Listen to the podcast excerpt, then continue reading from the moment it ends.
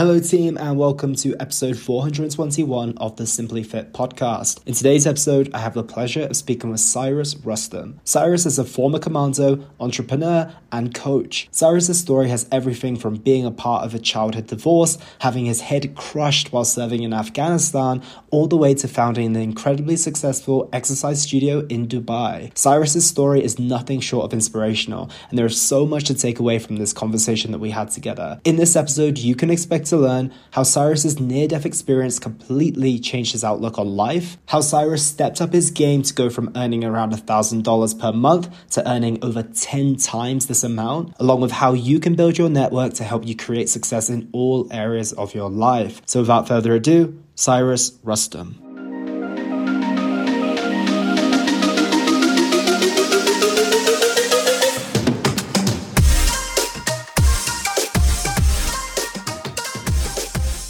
Cyrus Rustom, welcome to the show. How are you today? Yeah, I'm all right, mate. How are you? I'm very, very well. Thank you for asking. I'm excited to get into your story and all the things that you've gone through over these past decades in just a moment. But before I do, can you give the listeners a bit of context about who you are and what it is that you do? Yeah, I'm a fitness fanatic.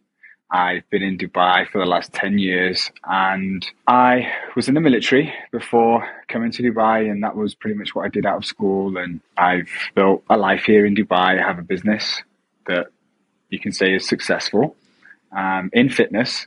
I met my wife here, had my son a year and a half ago and I've had some interesting traumas over my life. Let's put it that way. And I've learned some amazing lessons that I've been gifted through these traumas. And, and I do believe that my story and what I've been through can help people as well. So I'm really excited to get into it and hopefully, you know, add some value to your listeners as well. Yeah, absolutely. When I was reading through your bio, it seems like a jump from this to this to this and kind of each decade of your life from being a teenager through to your 20s, 30s, etc. seems to have a different side to that story and this different self-discovery that you went through as well. So I want to go back all the way to those teenage years. What led you to choosing the military at 16 years old? Oh, great question. This is where my life, my story really started.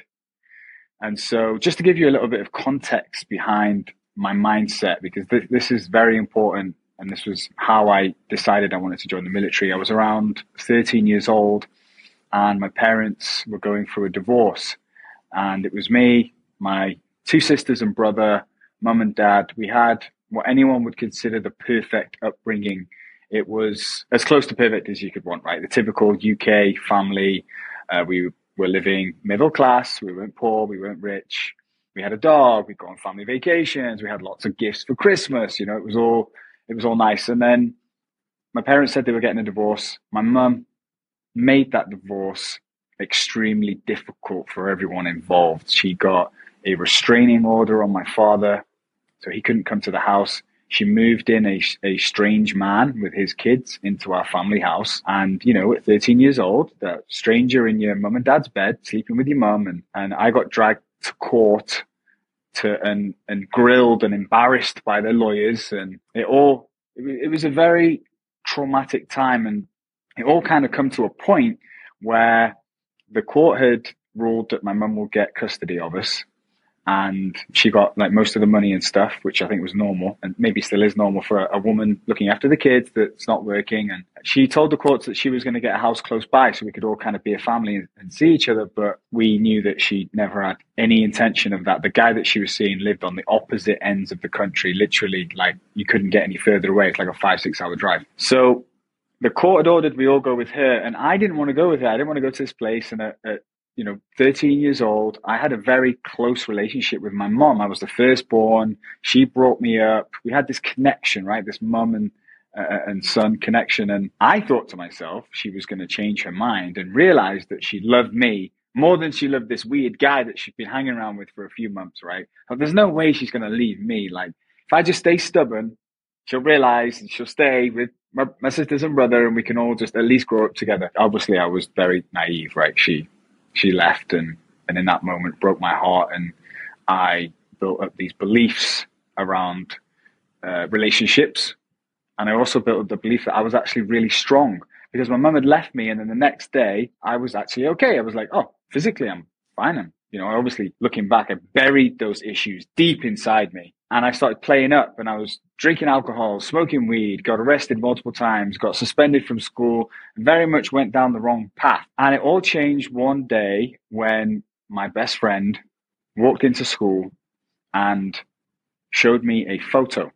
And I was this broken teenager, right? And he showed me a photo and it was of his older brother.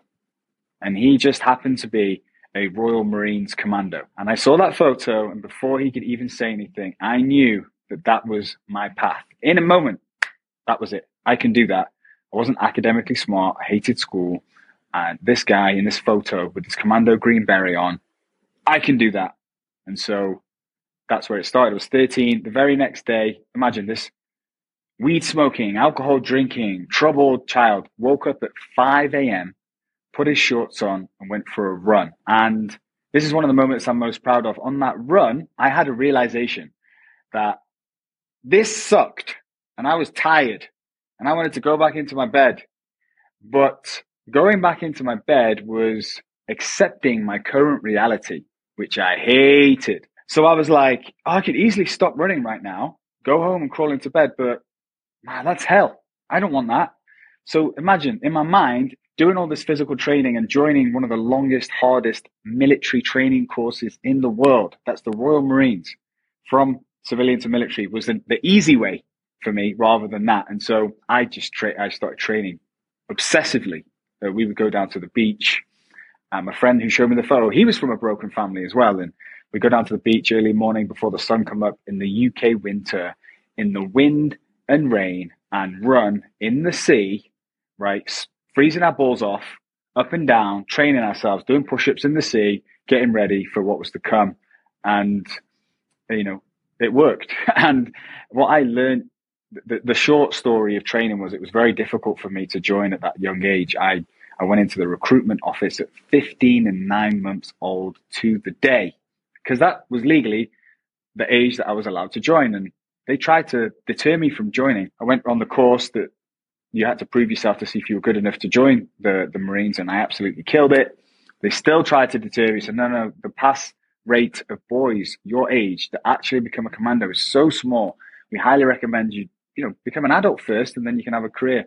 Wasn't having it. Went in, and there was struggles. There was a lot of struggles in training. I failed the commando test four times before I had this infection on my leg that got really bad, you know, from the wear and tear of training. And what that taught me is that when you it, it was I, I went I, I, went through training and uh, with it, my first troop failed went back trooped failed again got put back again failed again failed a fourth time then had to spend like five months recovering in this special unit before I could go back and try again so it was a long drawn out process and it, and it taught me that when you don't give yourself a plan B because I didn't have a plan B I mean, there was, no, there was nothing else I could have done, right? And when you don't give yourself a plan B and you set a target you will complete it if you never give up.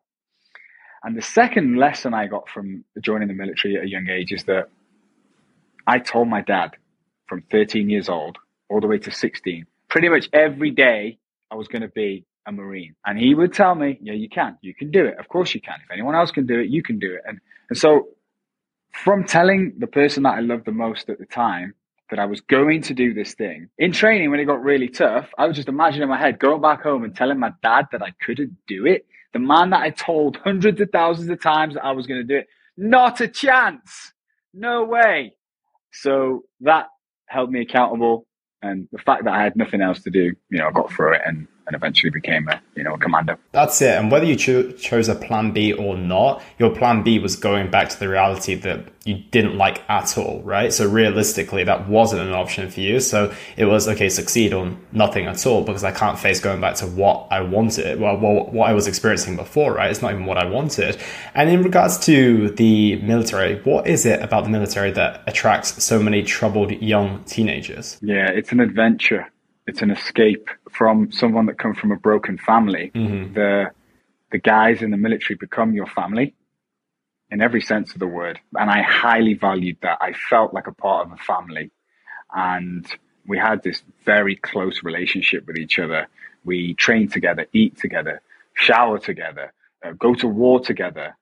We have each other's backs, And that was massive for me, having come from a, a, broken family. And you get to travel the world. You do stuff that civilians don't get to do. And you, our humor in the military is like 10x civilian humor. like normal jokes don't are not funny in the military, right? Everything's extreme, and I really enjoyed that. You know, the practical jokes we used to t- take on each other, and you know, the drinking and the going out and getting the girls, the whole thing. It's just it was fun, but it also comes. There's another side to the military as well. I mean, essentially, you're there to protect the country, and a part of that job is to, you know, kill and protect and, and, and stand stand up and, and be a man when it's time to be a man. So there is there's fun sides of it, and there's also a very dangerous side to it as well. And looking back now at 37, I have a son and a wife and a life. I wouldn't want my son to go in the military. Let's put it that way. For me, it was the best thing because of my situation. But I would I would never want any family member to go into the military. To be honest. Yeah, it's definitely a certain choice that I think only the individual can make. I hear a lot of stories about, ah, you know, there's been someone in my generation for the past, you know, 300 years that has served in the military. And then usually what you find is that the longer it goes on for, the more resistance there is. And it's more based on the feel like the feeling of responsibility versus the actual desire to go and do it. I think the best people to go and do it are the people who are genuinely attracted to it because like you said, you're putting your life on the line. It's, it's no joke whatsoever. And even though you might show up when you get there, I think you need something deeper. You'll probably know that more than me, but I think that you need something deeper because it's not one of these choices in which you're just going to opt out of if things don't go well. Like it's, pretty much a life commitment in some senses of the word as well. And you mentioned just then, and this is a question I've never asked someone before, is did you kill anyone when you were in the military? I, I didn't, no, no, absolutely not. Um, I didn't point my rifle and shoot at all. Uh, I went to Afghanistan and a lot of my friends were heavily involved in combat and uh, some of them lost limbs, some of them died. My experience of Afghanistan up until the point that I almost died was very um, was very chill in, in the combat sense, right? It was it was always it was very chill. I, the incident that I was involved in that almost killed me was nothing to do with combat. Um, although I could, I would love to tell the war story, but it, it wasn't a war story. It was uh, just me being in the wrong place at the wrong time, or right place at the right time, mm. depending on how you look at it. Now it was the right, the right place at the right time. But yeah, no, I haven't, and I'm very grateful that I didn't have to because I would have you know, if if it's uh, if it's that guy or, or me dying, that guy's going to die. Uh, so uh, uh, you're brainwashed in the military. You're brainwashed. You all have. You're all looking after each other. Remember that family that I said? Well, if I don't do my job properly, one of my family members is going to die, right? And we didn't really think about queen and country when we were there. We were just thinking about each other, you know, getting out alive sure. and protecting each other. So, so, um, but no, the answer to your question is no, and I'm very glad I didn't have to do that. Yeah, I can imagine. And it's interesting. I spoke to another guy who I believe was in the Marines as well. It was in the US, and he had the intention of serving for 20 years, taking a retirement. He was also in there very early as well. I think he went at 18. He was like, realistically, if I serve for 20 years, I end up being 38. I'm able to retire and I've still got a decent chunk of my life ahead of me. Then he ends up having a career ending injury, does it in four years, has to retire. Initially looks at that as a pretty heartbreaking situation, but now kind of, as you said, looks at it as right place, right time. And actually the life path that he was genuinely meant to follow. So can you talk to us about that near death experience that you had when you were out there serving? Yeah, I was in the desert. We me and my friend got tasked with this basic task. It was just pick up something from the airstrip and bring it back. So it was nothing crazy, nothing dangerous. It was on the camp, on the main the main camp, right? So it was fully protected. We went out in these trucks, and one of the trucks wasn't working properly. It wouldn't start without jump starting it. So we had to tie it up to the other vehicle and move it, like pull it, so it would start. And so there was a tow bar in between the two vehicles. These are massive trucks, by the way, big DAF, uh, four DAFs. At this one particular point, what basically happened is I unhooked the tow bar between the two vehicles and the rear vehicle moved forward. And I was still in between them. And it was it was trying to move forward and the guy that was in the truck got out and went in between them and had a look and basically saw my head doing this, and went back into the driver's seat and eventually moved back and stopped and I didn't know the extent of the injuries immediately, obviously, but I'd broke my jaw in three places, completely crushed my whole like, eye socket area, and had multiple breaks in my skull. You know, my head had been essentially crushed. The, the armor on the vehicle started where my neck was, so it was literally just my head that was that was taking it. And so I was pretty much knocking on death's door. I had no pain. Actually, there was no pain at all. Uh, but I, I could hear people talking and saying things around me, and like, my friends were holding onto my hands, and I was like, "Oh, this is bad." Like this is really bad. There was blood dripping out my eyes, ears, nose, mouth. I couldn't see properly. I couldn't hear properly. I couldn't talk because my jaw was in pieces. And so I was like, okay. And then eventually I, I realized like, oh man, I am dying. The, the thought that come to me was, wow, this is it. This is my life. Like I went to school and I went in the military. I'm 21 years old and I'm on the desert floor in Afghanistan about to die. And I was distraught, devastated, completely annoyed. And I was squeezing my friend's hand and I started screaming. And I wasn't screaming out of pain. I couldn't feel anything. I was screaming out of frustration that I hadn't lived a life. And so went to the hospital, did some scans, flew me to Oman, was in intensive care and I actually fell into a coma. They didn't think I was going to come out of it, and I thought I was pretty much going to die. So, in the military, when someone dies, the first thing they do is they cut all communication and they send someone straight to the next of kin to tell them face to face. And in that scenario, the Royal Marines officer and priest went to my dad's house, wasn't there, so they went to the work. My dad's place of work is like a big uh, compound, and there's a security gate, and then there's the entrance to the factory, and there's a car park in between. The Royal Marines officer and priest went to the front desk, want to speak to Eddie Rustom. Yeah, he's in that door there. Please go ahead. Security called my dad, said, mate, you want to come out? Dad's worked there for 40 years. He knows everyone. Please come out, Eddie, and you know, speak to these guys. Dad's like, what are you talking about? He's like, please just come out speak to these guys. Dad comes to the entrance, looks over the car park, sees a Royal Marines officer and priest walking towards him. What's he going to think? Cyrus is dead. Dad drops to his knees and wait waits for the uh, officer and the priest to come to him and they say, "Look, Cyrus is it's not looking good. He's had a serious head trauma. He's in a coma. We think he's going to die. You need to fly out and see him at least before he passes away." And when I used to tell that story before having a son, like it didn't bother me at all. Like I'd be okay, yeah, it was bad for my dad, but what? But now I've got a son. Mm. The thought of that alone makes me feel horrendous. Like just the thought of anything happening to my son. So what my dad had to go through in that, I don't know. So what the military did was I actually woke up from the coma like three days later and they said, Oh, he's not going to immediately die. You don't need to fly to Oman right now. Just, just wait.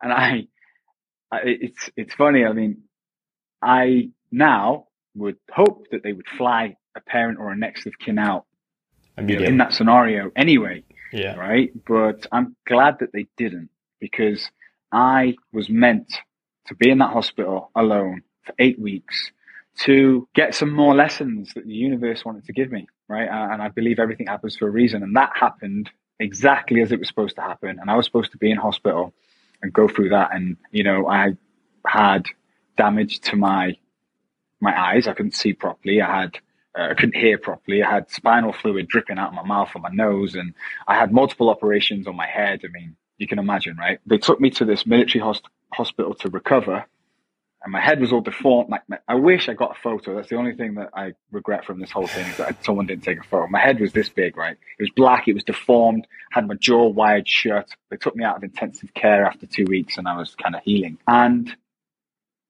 in the hospital bed, I was feeling massively sorry for myself. I'm telling you, like every, I would run through the incident again and again and again. Each time I'd feel worse, and I was, I didn't know if I was going to look the same again. I didn't know if I was going to see or hear or whatever, right? So before that, though, I had a unique ability to see through challenging situations. And during commando training, I got given an award, uh, and it's a leadership the, the, the, the, guys in the troop that show the most leadership potential get an award. It's called the diamond award.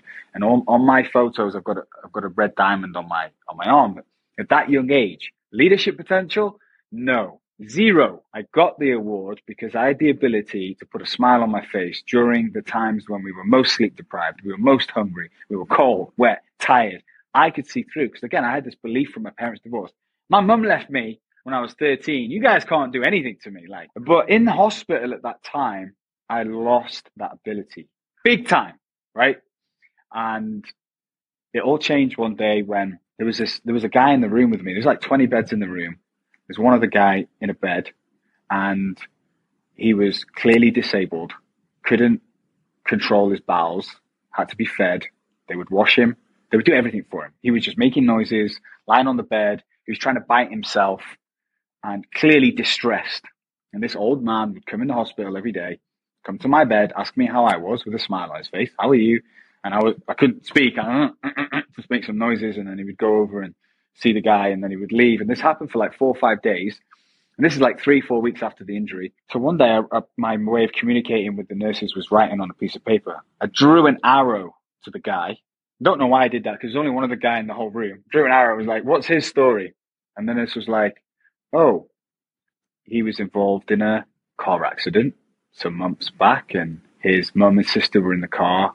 It was a bad accident. Unfortunately, his mum and sister died, and he's disabled for life. Although he has no control over his body, he has full control over his mind. He's very aware of what, what's happened. And the reason why he keeps biting himself is he's trying to bite his wrists and kill himself. He can't live with the guilt. And that man that visits him every day is his dad. And I was like, what? His dad? So the guy that's just lost his wife and daughter and that has a son who is disabled for life is coming to my bed with a smile and asking me how I am, I felt shame that I was feeling sorry for myself. And this guy was talking to me like this. And I was just like, I felt like an idiot. So I sat up in my bed and I told myself, this is a scratch and I'm going to get through it like I got through everything else. I can't believe. So I literally changed immediately in the moment. I got up out of bed. I was talking to the nurses. I was focusing more. I was like, come on, you can get through this. You are going to get through it like you got through everything else. So I realized lesson one from that was stop feeling sorry for yourself. You are a Royal Marines commando and you've been through a lot. You'll get through this. And the second lesson I got is that I believe that when you go through something traumatic like that, you, you obviously you're going to run through it in your mind many times. Like I don't know, the, the, the connections in your brain or whatever is going to just show it to you a load of times because it was shocking and traumatic. But I also believe, honestly, that I went through that for a reason, and the universe was trying to give me a lesson. And because I was looking at it like a victim, feeling sorry for myself, I wasn't extracting a lesson from it. So I was getting shown it over and over and over and over. And the, the emotions of it all was very raw still. But a few days after knowing about this guy's story, I was running through it in my mind and I realized, oh, I almost died. I was about to die. And I would have died if the hospital, if the nurses and ambulance didn't come and, and save me. And I was like, and I was frustrated, devastated, screaming because I'd not lived a life. And that moment is going to happen again because everyone dies. So my job now for the rest of my life is to live away so that when, not if, when I'm about to die again, I can accept it wholly and be like, yes, I'm ready. I've done it. Now you can take me. And so I very much believe that it happened for a reason. And I'm very grateful actually to have gone through it because although in the moment it, I felt like it was the worst thing that ever happened to me, it is by far more, bar only, the only other thing that's happened to me that's been as good or better is having my son. Other than that, that was the single best thing that ever happened to me because of the lessons, two massive lessons, and another lesson that I learned later looking back on it. And, and also I got a payout from the military from going through all this. The vehicle was damaged. We weren't supposed to be using it. So when I left the military, I actually spent four and a half years traveling the world, which funnily enough was my goal before the accident happened. I told the commanding officer of my company that I wanted to leave because I wanted to travel the world. And he was going, How are you going to travel the world? And I was like, I don't know, but I'm just going to travel the world. That happened. guess what? I got a payout and I traveled the world. So yeah, it all worked out in the end. Yeah, that's such a life changing experience. And I feel that you know, sometimes people will go into states of depression and everything like that. But like you said, when you have that level of perspective and you're actually given back your life and you're given the opportunity to live X amount of more years and have a quality of life like the guy in the other bed in the other room, in the same room, I should say, didn't have that, it would be a waste if you didn't take advantage of that, right? And it's easy to say it when you're not in that situation, but at the same time, your face is just being destroyed. You don't know what your future is going to look like. Like you said, you don't know if you're going to be able to speak. Don't know if you're going to be able to hear, see, whatever, whatever the long lasting consequences of that. So it's hard to see it in that moment, but I'm like grateful for you that you were able to have that perspective and it looks like you took that on board. And it's weird how life has a way of kind of allowing you to find the path, even if it's in the most extreme circumstances of actually getting you there as well. So you go away with those learnings. I assume then you're out of the military. You go from Afghanistan over to Thailand, which I think you spend some time in. What did that look like? That must have been one hell of a transition going from somewhere where you're on the battlefield, you have this community, you have everyone, and then you go to a completely different country, completely different scenario. What does your life look like when you arrive to Thailand? Yeah, great great question. And the military was my family, as I said, and I left and, and I went with uh, some good friends of mine from my hometown. And people think when you're in the military, or people that have been in the military, they think you're disciplined, right? But that's not the case. When you're in the military, you're in an environment that is perceived discipline. You're basically brainwashed. But when you leave the military, you're on your own any kind of discipline or habits or anything that you have just unwinds and you become just like everyone else out on the streets, right? You're left to your own devices. And people would look at my life today, they'll see me on social media. I wake up at 4.30 every morning. I do burpees every morning. I eat right. I train right. I look good. I live a disciplined life by all sense of the word. But when I left the military, I was the opposite of disciplined. I had nothing. I was drinking, taking drugs. I grew dreadlocks. I was in Thailand. I, I, was training. I was exercising the whole time. That was always a part of my life ever since, you know, the boy at 13 that, that had his heart broken got this path into the military. I, I then took it seriously. I have ever since. But the habits were not on point. And in Thailand, we were drinking five, six days a week, you know, going out, getting the girls, um, we would we were doing a scuba diving instructor's course that we would show up now and again and and maybe go on a dive, you know, half drunk here and there. Uh, but it was a it was a free life, and I had that money from the accident, so I was I was pretty free in every sense of the word. No obligations, no one I had to answer to. I had money in the bank, and I could go to any country, any day, any time, do anything I wanted. Literally wake up in the morning and just be like, what are we going to do today? Let's go and get some beers. Let's go to this country. Let's go on a road trip somewhere, you know? And it was like that for years. And although I was training, I was doing Muay Thai and I had a few fights in Muay Thai. Um, you know, for the most part, I was just messing around basically. And I, I was enjoying it. Don't get me wrong. It was, I'm glad I had that part of my life, but I had this, I had goals. I had a vision and the vision wasn't lying on a Thailand beach drinking beers, right? The vision was making money, becoming something, becoming somewhat of an influence and having a family and, and making some real money. So it was like over the years, like every time I drink, I'd inside that kind of, so p- people call it the universe, God, conscience, whatever you want to call it. There's like a voice, right? You eat a bad meal and you, you feel bad. And, and something says, oh, you've got to stop this. And you go out and you get crazy drunk and you wake up in the morning oh, I've got to stop this, right? It's that voice. It was getting louder and louder. It's like, you've got to do something. You've got to do something. You've got to do something. And it wasn't until I decided that I was going to move somewhere that would be conducive. I wanted to move into an environment that was entrepreneurial and that would assist in this vision that I had for myself. And Dubai just seemed like a great place to be. And, and that's where uh, that's where I started getting serious and getting my discipline back and, you know, starting the businesses and everything. Was it an easy transition to go from beers on the beach in Thailand to this entrepreneurial dream in Dubai, starting from pretty much zero? Obviously, you had probably, I hope, some money left in the bank after all of your experiences across no. those past few years. You didn't have any money in the bank at all? no, mate. I, I moved to Dubai and I was earning 4,000 dirhams working for Fitness First as a personal trainer.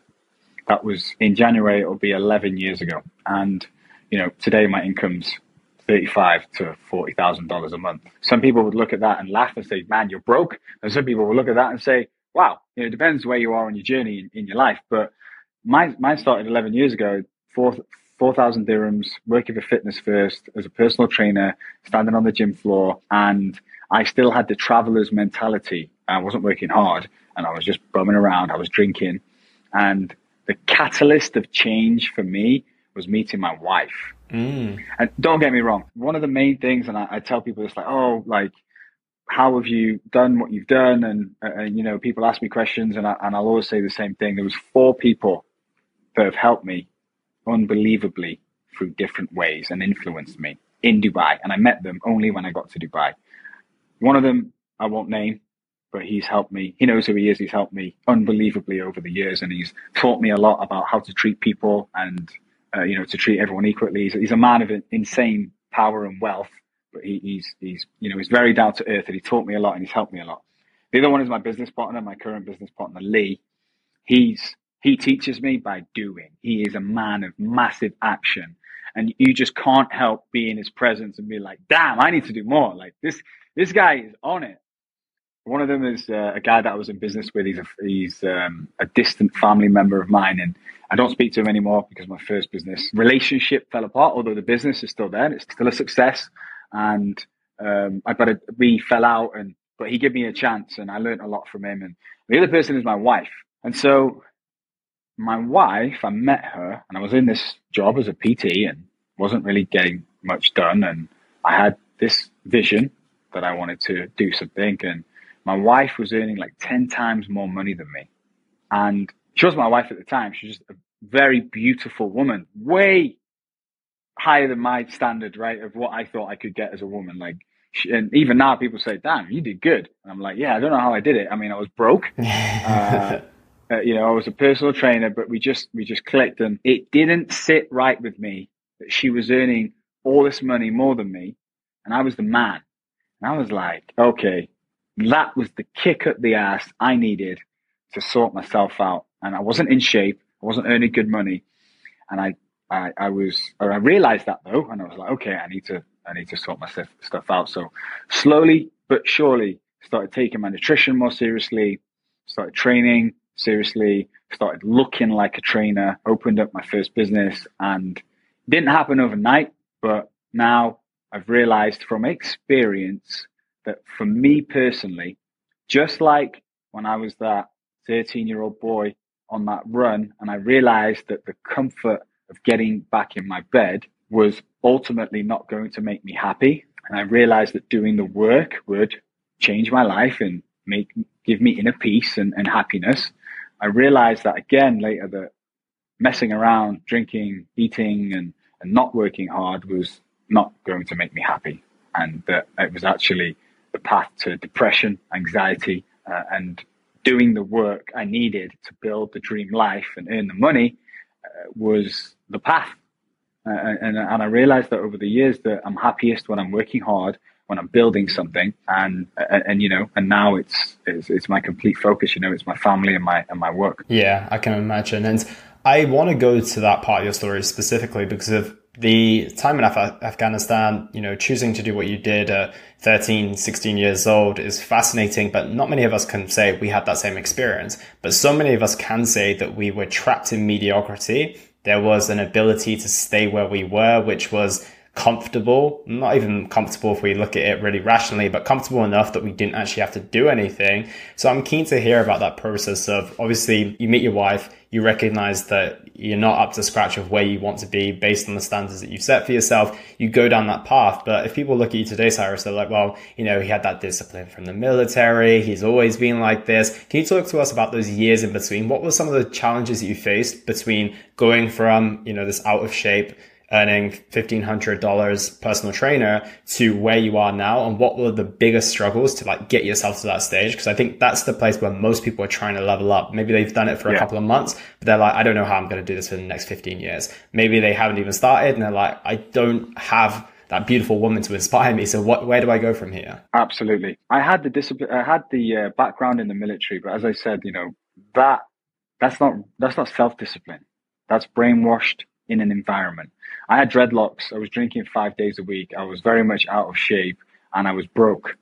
Uh, so it, started from the ground up. And yes, my wife was the inspiration, but at the end of the day, I was the man and I had to do the work. And it started for me from getting in shape.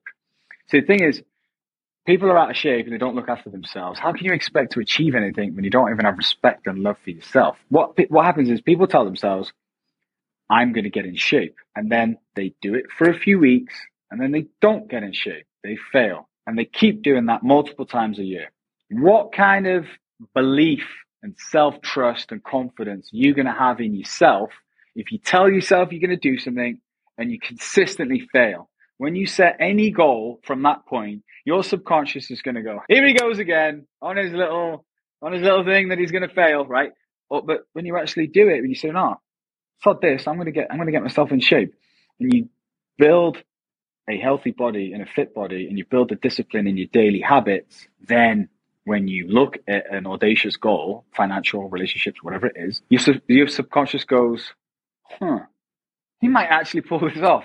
He did this. it was it was hard, right? So focus on yourself, get yourself and your personal habits in order.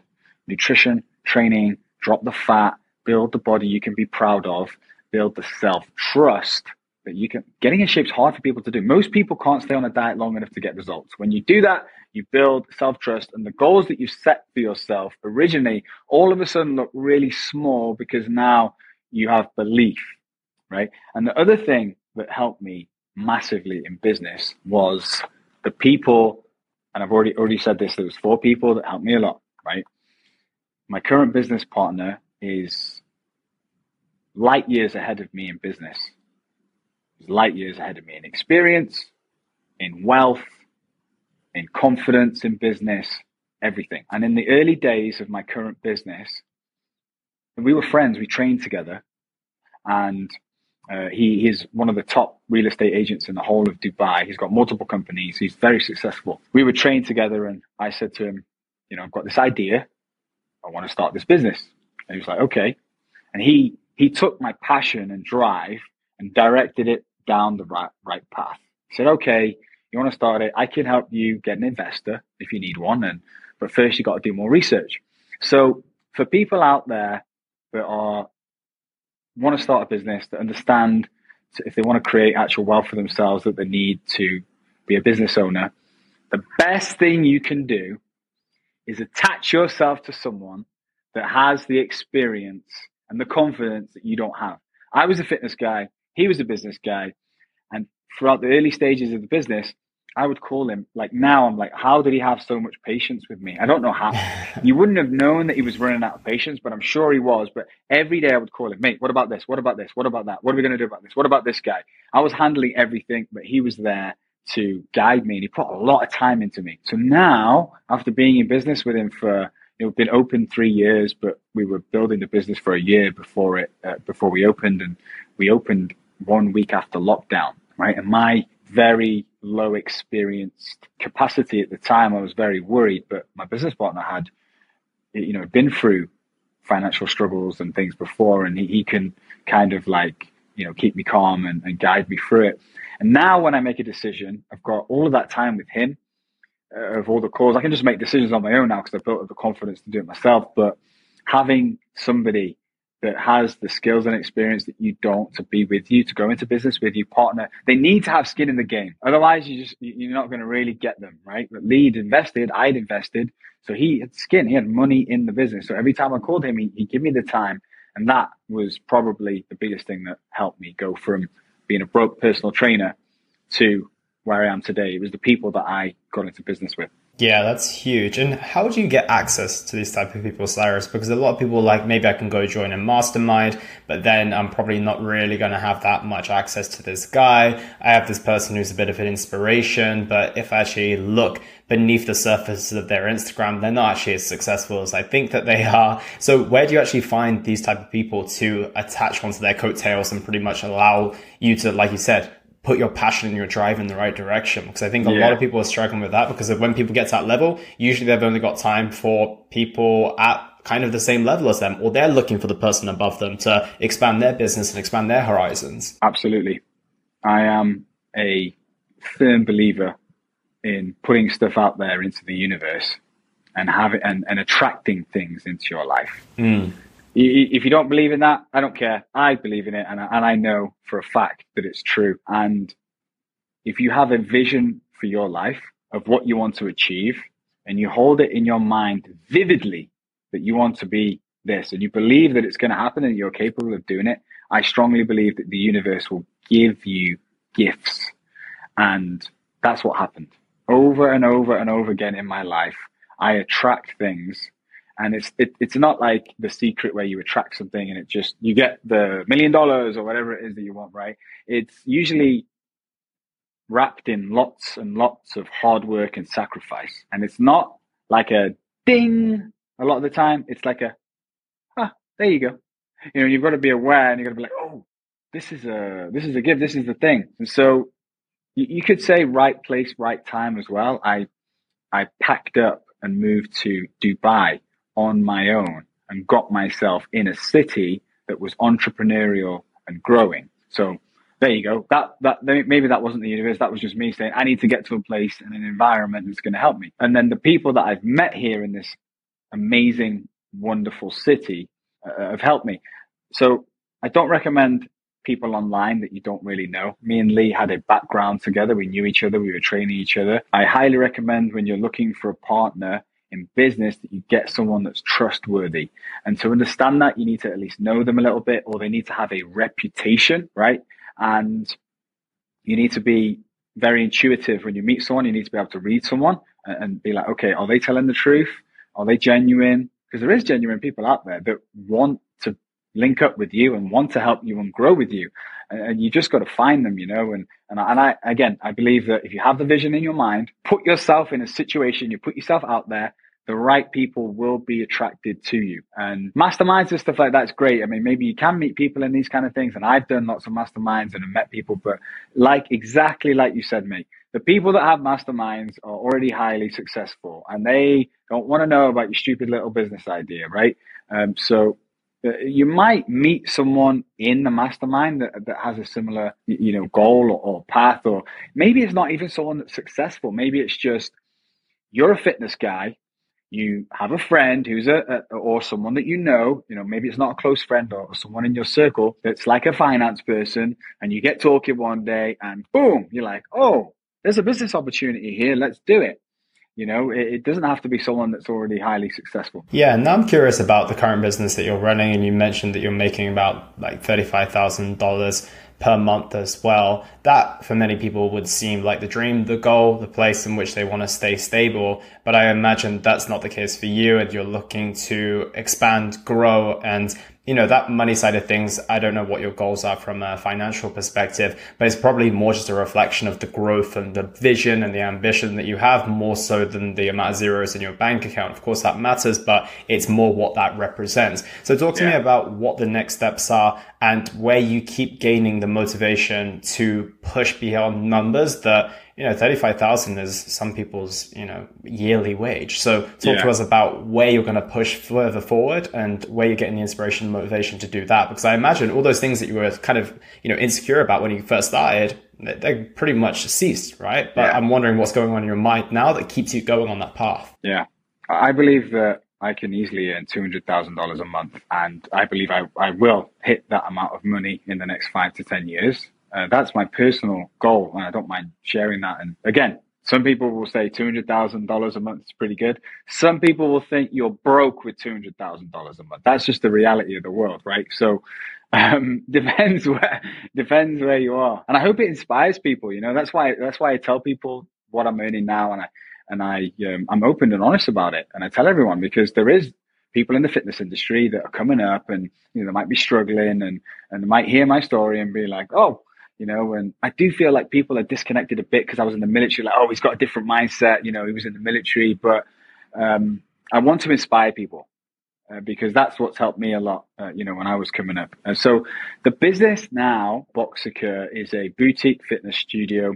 We opened the first studio, which is boxing and fitness combined in a 50 minute high intensity workout. we opened one week after lockdown. So imagine we're doing the fit out during lockdown, my business partner says to me, uh, before COVID even hit, he was like, mate, we're going to go into this thing called a lockdown and we're going to be in our houses and we're not going to be able to leave. And I was like, mate, what are you talking about? And obviously, uh, two weeks later, you know, and uh, so we we did the fit out during COVID. I I put um, a million dirhams into the business, right? I don't know in dollar terms, like two hundred fifty thousand dollars, something like that. That was the the money that I had at the time. Everything, and I borrowed a bit as well. So we're in COVID. I'm transferring money out of my personal savings into the business account to pay the contractors that were doing the work, thinking I'm never going to see this money again. I'm going to look back in two years and I'm going to be like, that's where I lost all my money. I was piling into this gym that was never going to open because of this disease that was going around, right? It was very unknown time for everyone. But again, business partner, hand on shoulder, it's going to be okay. We'll get through it. And so we opened the first studio a week after lockdown. First year of business was tough. It was September 2020. And we somehow scraped through and grew a community of people, our members. And they started asking for more. You know, we love the boxing fitness concept, but we want other types of fitness. We want to do strength training, maybe some kettlebells, whatever it is. So we said, okay, we can be happy with what we've got here. It's a profitable, a profitable business, low overheads, minimal staff. You know, it's turning a good profit, or we can take these other two shops that have become available in the same building, take a risk, and pile all the profits into that and more money and grow and expand. And we did that. We went from one studio to two studios, opened up a cycling studio, then we opened up a cafe. Then we took the whole back side of the building and made a large strength and conditioning area. And then we took another space outdoors and we made a boxing circuits area with all these boxing bags. So now it's like the total cost has been well over a million dollars of everything. And we've got this not just surviving, but thriving community, this hub of people that come. And the best part of my job is coming to my place of business and, and seeing the members that are showing up every day. You know, re- recent, recently, I'll tell you, there's been uh, one, there's been a couple that were trying for a baby and they, they lost the baby uh, at 20 weeks. Uh, uh, you know, they, they come into the gym, you know, clearly upset after the whole ordeal and, um, uh, but they're showing up and they're working on themselves and they, they're bringing them back uh, bringing themselves back up mentally and physically after losing this, you know, losing this baby prematurely. And there was one guy that's coming to the gym that's recently lost his wife, and he brings his seven-year-old son to the gym so he can work out because he's just lost his mum. And I'm like, oh my god, like these are the people that inspire me, you know? Yeah. And uh, you know, there's there's poor boys in in our in our cafe, you know, uh, and you know, I'm trying to engage with him, make a conversation because I, I don't know his pain. At least when I went through it, I was older and I always knew that my mum was there, right? If I ever wanted to speak to her, I could have, even though I didn't. This guy's lost his mum forever and he's seven.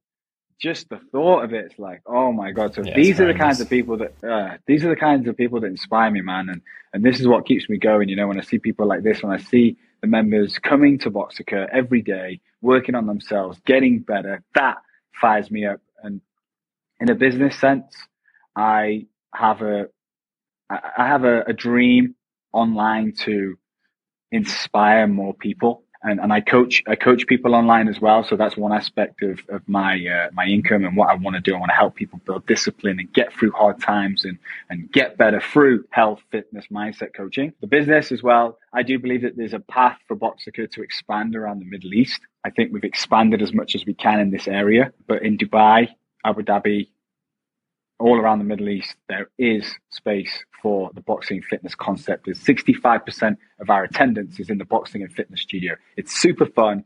It's 50 minutes. It feels like you're in there 25 minutes. It's super dark, so no one can see you. It's unintimidating. It's fun. Uh, and I do believe there's a massive potential for that concept to expand, uh, you know, like wild fire around the Middle East. Dude, I can imagine. And you've already laid down the foundations, so I can see it happening in the coming years as well, especially with you at the head of it, with the vision and everything along those lines. And if we had more time, I'd probably spend a lot more talking to you about further parts of your story. But we're going to wrap up with a final couple of questions. And the first one I want to ask you is what impact do you want to have on the world with the work that you do? I want to inspire people to, first of all, believe in themselves because I think that is a main if I was to say like one thing from the divorce and the military and the starting the businesses and, and, and the things that I've got through is just utter belief in myself now.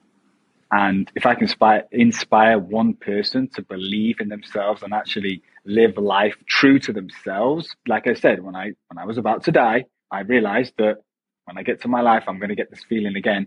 If I don't work on that plan A, if I don't have a plan B, and I do achieve everything that I want, and if I can inspire one or two other people in my life to do that, then you know I'll I'll be I'll be happy. You know. Yeah, it's a beautiful message. And where's the best place for people to find you if they want to keep up with what you're doing on social media? If they want to check out a class, we have a lot of listeners in Dubai and the Middle East as well. So tell them where you could where they can find you. Yeah, the my personal profile on Instagram is Coach Cyrus. That's Coach C Y R U S, and that's where you can find me. Please send me a message, say hi, whatever it is. And the business account is Boxica. It's in my profile as well, so you can find it through. That's B O X I C A. And we are based in Dubai Studio City. And if anyone wants to see me, including you, when you come to Dubai, I hope you pop in for a for a workout. Definitely. Come to Dubai. Uh, come to Boxica. We're in Studio City. Come and say hi. Have a coffee with me. Do a workout. Always available. Love that. Love that, Cyrus. It's been a pleasure today, mate, and I'm sure that you have inspired many, and maybe we'll bring you back on for a round two in the near future. But thank you again for your time today, buddy. And that was the Simply Fit podcast. I hope you gained a huge amount of value from today's episode. I feel inspired to improve your health and well-being. Be sure to search for Simply Fit in Apple Podcasts, Google Podcasts, and Spotify, or anywhere else you get your podcast from. And go ahead and subscribe so you don't miss any future episodes. Also, if you like the episode, please don't forget to give it a 5 star rating. I'd love to hear your feedback or any questions you have. So reach out to me on social media. You'll find me on Facebook and Instagram at Elliot Hasoon. Thank you so much for listening, and I look forward to talking with you all on the next one.